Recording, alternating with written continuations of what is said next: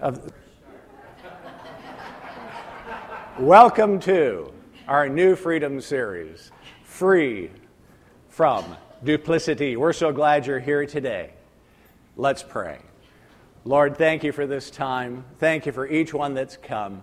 Lord, reveal any parts in our hearts where duplicity prevails. And Lord may, Lord, may we become people of integrity, exchanging duplicity for integrity. In Jesus' name, amen. We've got a theme verse this morning for our new series, and it's taken from Proverbs 11:3. The integrity of the upright guides them, but the unfaithful are destroyed by their duplicity. Simply stated, at the extreme, duplicity is living a double life. That's the extreme. And on the other end of the spectrum could be examples of simply trying to be what you're not in a given situation. Being a poser, if you will, a pretender, if you will, in different ways in different levels of expression.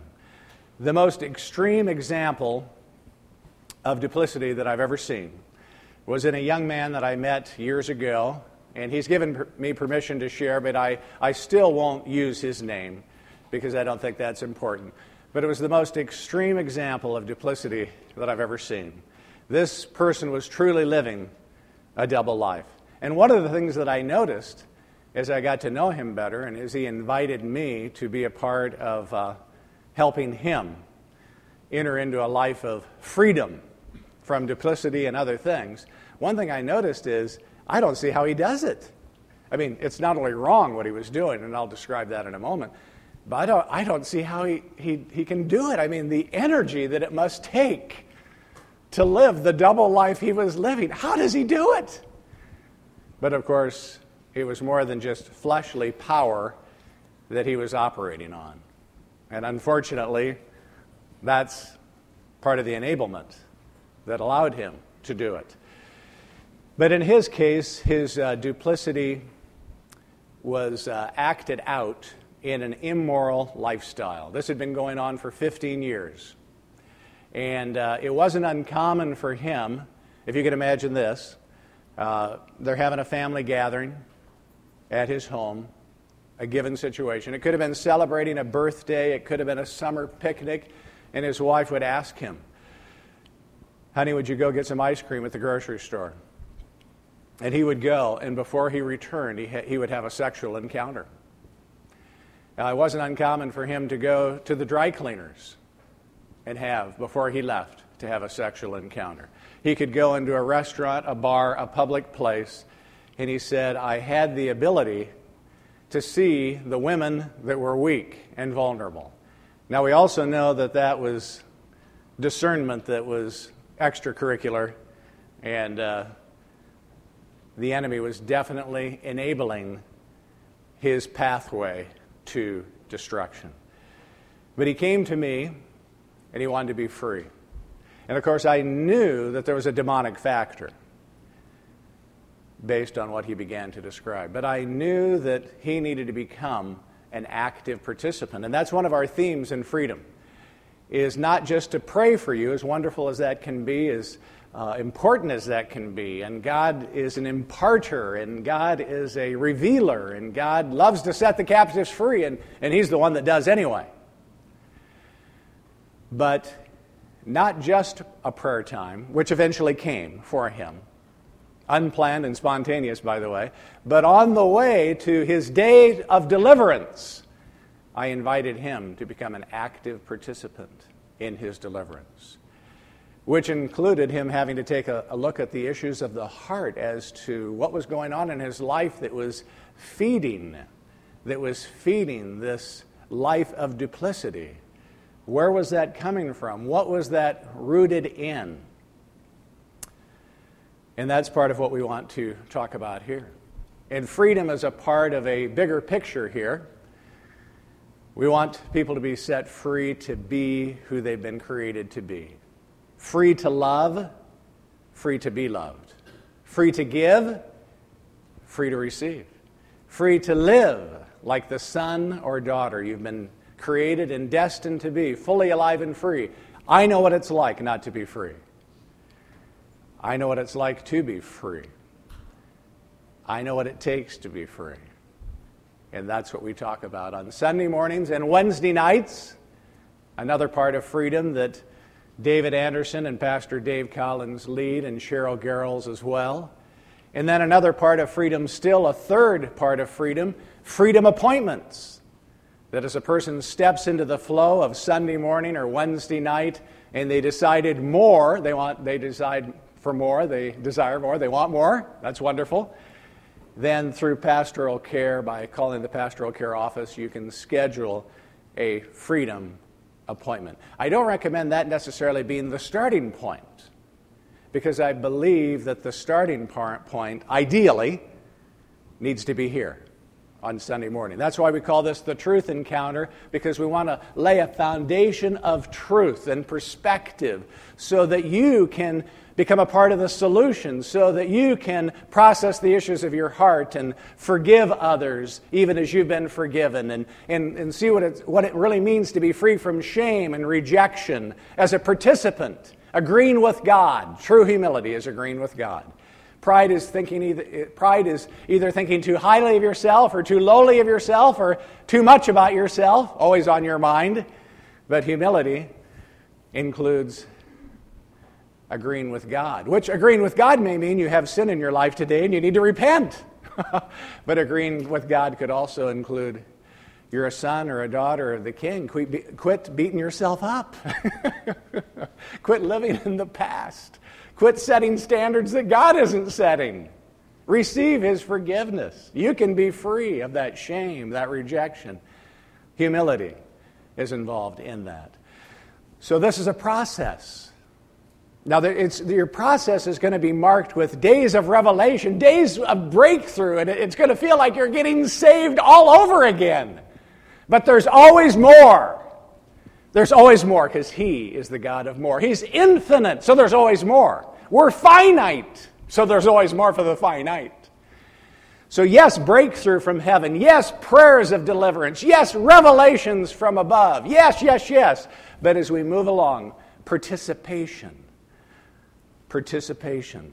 Our part is participation. You could be drowning today on a lake, heaven forbid and someone throws you a life ring. In order for you to be saved, you have to grab a hold of the life ring. That's participation. Or somebody could swim out to try to rescue you, and if you fight and you struggle and you won't let them rescue you, you would endanger their lives as well. We must participate. We can't make it happen. We can't will it into being, but we can cooperate we can participate. He will, He, the King of Kings, the Lord of Lords, the Deliverer, He will participate. You can count on that. But here we are again today, another aspect of freedom. And I just described the extreme. And I'll unpack that more as we go along today. But on the other side of the spectrum, or maybe somewhere in between, maybe that is more of a description of you. So, on this spectrum, this, this scale of duplicity, we could uh, characterize it as being hypocritical. Now, keep in mind, hypocritical is pretending to be something you're not. Sometimes people think that entering into a worship service where there's happiness and joy and people are dancing up front and you're thinking, I don't even feel like being here today. I didn't get any sleep last night. I haven't been feeling well. I don't even want to be here. I don't even feel like being here. I don't praise the Lord. In fact, I think if I praise the Lord right now, if I began to participate, if I began to, if I began to sing and clap and raise my hands, it'd be, it would be hypocritical. I would propose to you today that is demonic logic because he is worthy to be praised, whether we feel like it or not. Bless the Lord, O my soul, whether you feel like it or not, soul. Body, bless the Lord. Soul, bless the Lord. Spirit, bless the Lord, because he is worthy to be praised. It's not hypocritical to give him the praise and worship he deserves, whether we feel like it or not. So I want to expose some demonic logic here today. Because I think those that are of a sincere heart, those that are of a, an obedient heart, sometimes put a label of hypocrisy on them that isn't applicable. But, of course, there are those that are pretending to be something they're not. It's intentional. Hypocrisy has to do with the motives of the heart as well. And of course, cunning could be a part of duplicity, deceptive double dealing, doing the opposite of what one pretends to do. Doing the opposite of what one pretends to do. Being a poser, I've mentioned that, another way of pretending. Pretending to be a particular way in order to impress others or to stay out of trouble, but in secret, doing the opposite living a double life, like the person that I mentioned. The duplicitous person is unfaithful at the core. Even when knowing the right thing to do, this person will choose to yield his or her flesh, choose to yield to a foolish, a foolish and flesh driven way. You know, the interesting thing of it is, is that uh, the person that I mentioned earlier, really didn't want to be the way he was. Sometimes, the way he described it, he'd be driving along in a car and he said it was just like somebody else. It was just like something in him that wasn't him took the wheel and wanted to go where the action was. He didn't want to be that way. So, one thing that could characterize the duplicitous person is that they haven't necessarily sold themselves out. They're not necessarily uh, their, their conscience isn't necessarily totally sears. They haven't necessarily totally abandoned themselves to depravity. There could still be that, I don't want to be this way, but something happens that I don't want to happen. This urge, I feel driven. I feel like something's taking over. I feel like I can't help it. I feel powerless to stop. And so was part of his description.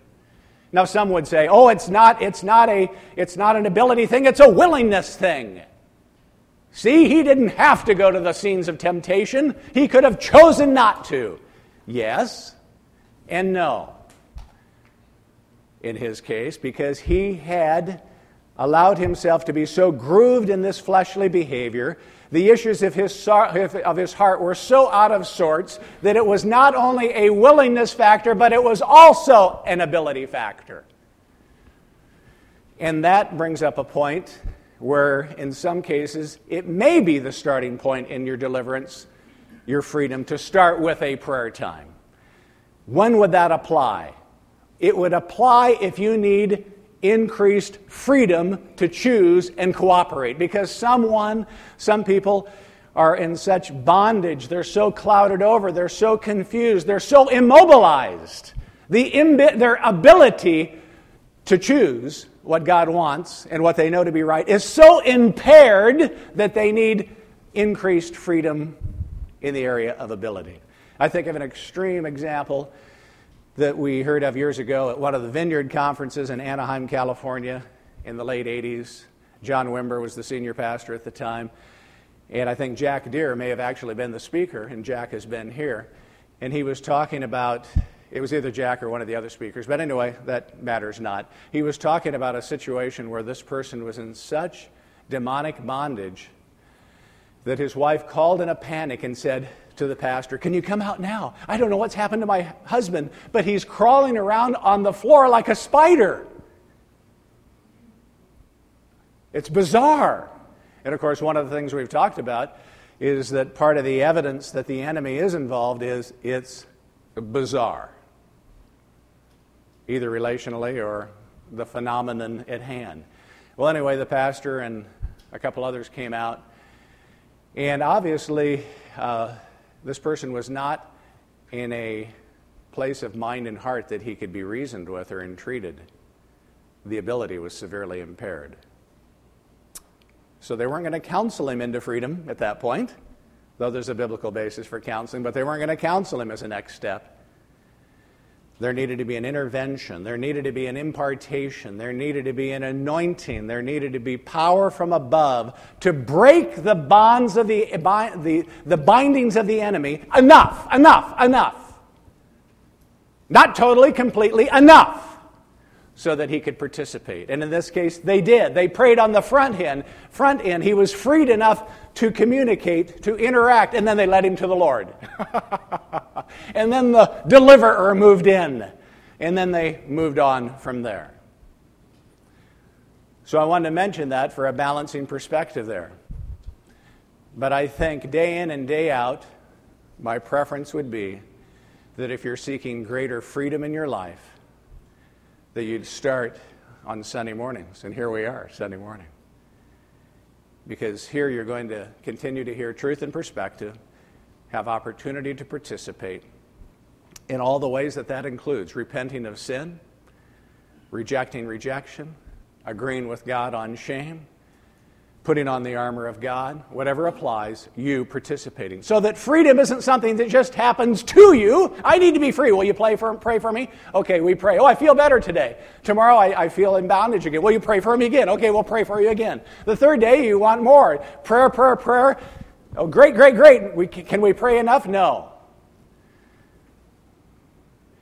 But freedom isn't something that just happens to you it's something that we need to participate in. Do we earn it? No, that's not the point. Participation. And that's the best way because then you're convinced.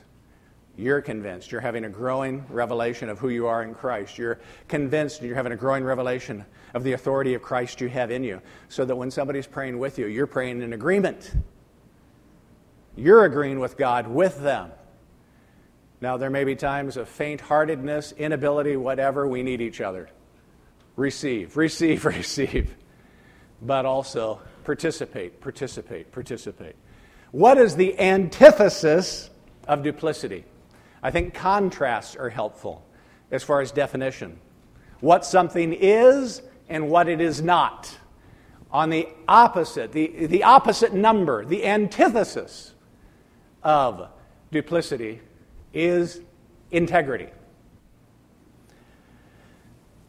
Integrity is a quality or state of being of sound moral principle, uprightness, honesty, and sincerity. Completing Christ Ministries is a ministry of integrity because integrity has to do with strength of character, wholeness, a person being whole. What does it mean to be whole? Completing Christ, maturing, knowing who you are in Christ, knowing who you are, knowing why you're here, knowing where you're going with confidence, with Christ's confidence. Nothing to prove, rather give than receive, though free to receive, live to give, love to love, live for the glory of God and for the benefit of the others, not always on your mind. He is always on our mind. And since we are always on His mind, then that becomes the place of intimacy. Integrity. Completing Christ Ministries is a ministry of integrity, strength. You know, so often we refer to it as a, a character issue, but a bridge needs to have integrity. Whether it's the Golden Gate Bridge in San Francisco or, or a lesser bridge, it needs to have strength to hold. Something that's supporting something in a building, a bridge, what have you, needs to have integrity, refers to strength. In the case of, of a moral application, strength of character. Upright, unbending moral straightness and integrity, complete openness and fairness in one's dealings with others, free from deceit and fraud being and living as the same person in public or private. Those that know you best, those who know you best, would, would they say you're the same person at home as you are here? Or, I'm not thinking of anybody in particular, I'm just asking questions. Are you a chameleon? You know what a chameleon is, don't you? They blend into whatever environment they're in. If they're talking to a bu- if they're meeting with a bunch of politicians, they try to talk that kind of talk. If they come to a church, they talk church talk. And, and I, I, think you know we need to be in, in, the proper sense of integrity. We need to make connections, uh, know who our audience is, talk their language for the sake of connection, without giving away who we are in the process. In other words, we are who we are in every situation, and yet we want to make a connection. So we take an interest in what they're interested in. We try to connect with the things they like to talk about. And, but when it comes right down to it, we're immovable, unshakable, uncompromising. We are who we are. Is that your testimony? And more importantly, if you're married, is it the testimony of your spouse? That my husband or wife is the same person. The person that you're seeing here today in this room, that's the same person they are at home. That's the same person they are at work. Now, now of course, that same person needs to be godly because it could be the same rat. you know, it could be the same. it could be the same selfish, abusive, prideful person. That's not what I'm talking about. In other words, the person's always the same. They're obnoxious everywhere. No, no, no. Obviously, unpredictably, I'm talking about that which is positive in the Lord's eyes, that which is pleasing to Him. Integrity is the same person in every situation. Duplicity is perhaps a double life and variations thereof. What I'd like you to do at your table right now, be honest. Be honest. And here's the question. And we won't take much time, so keep it moving. Please don't dominate. Don't hog the table. Keep it moving. Leaders, keep it moving. What would the people closest to you say?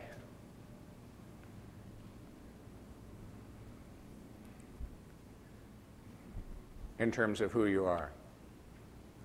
Are you the same person in every situation? And then, coupled with that, where do you know you need to grow? Because here's, here's part of what some of you could struggle with is, is fear fear of man. You may say, I want to be the same person in every situation, Steve.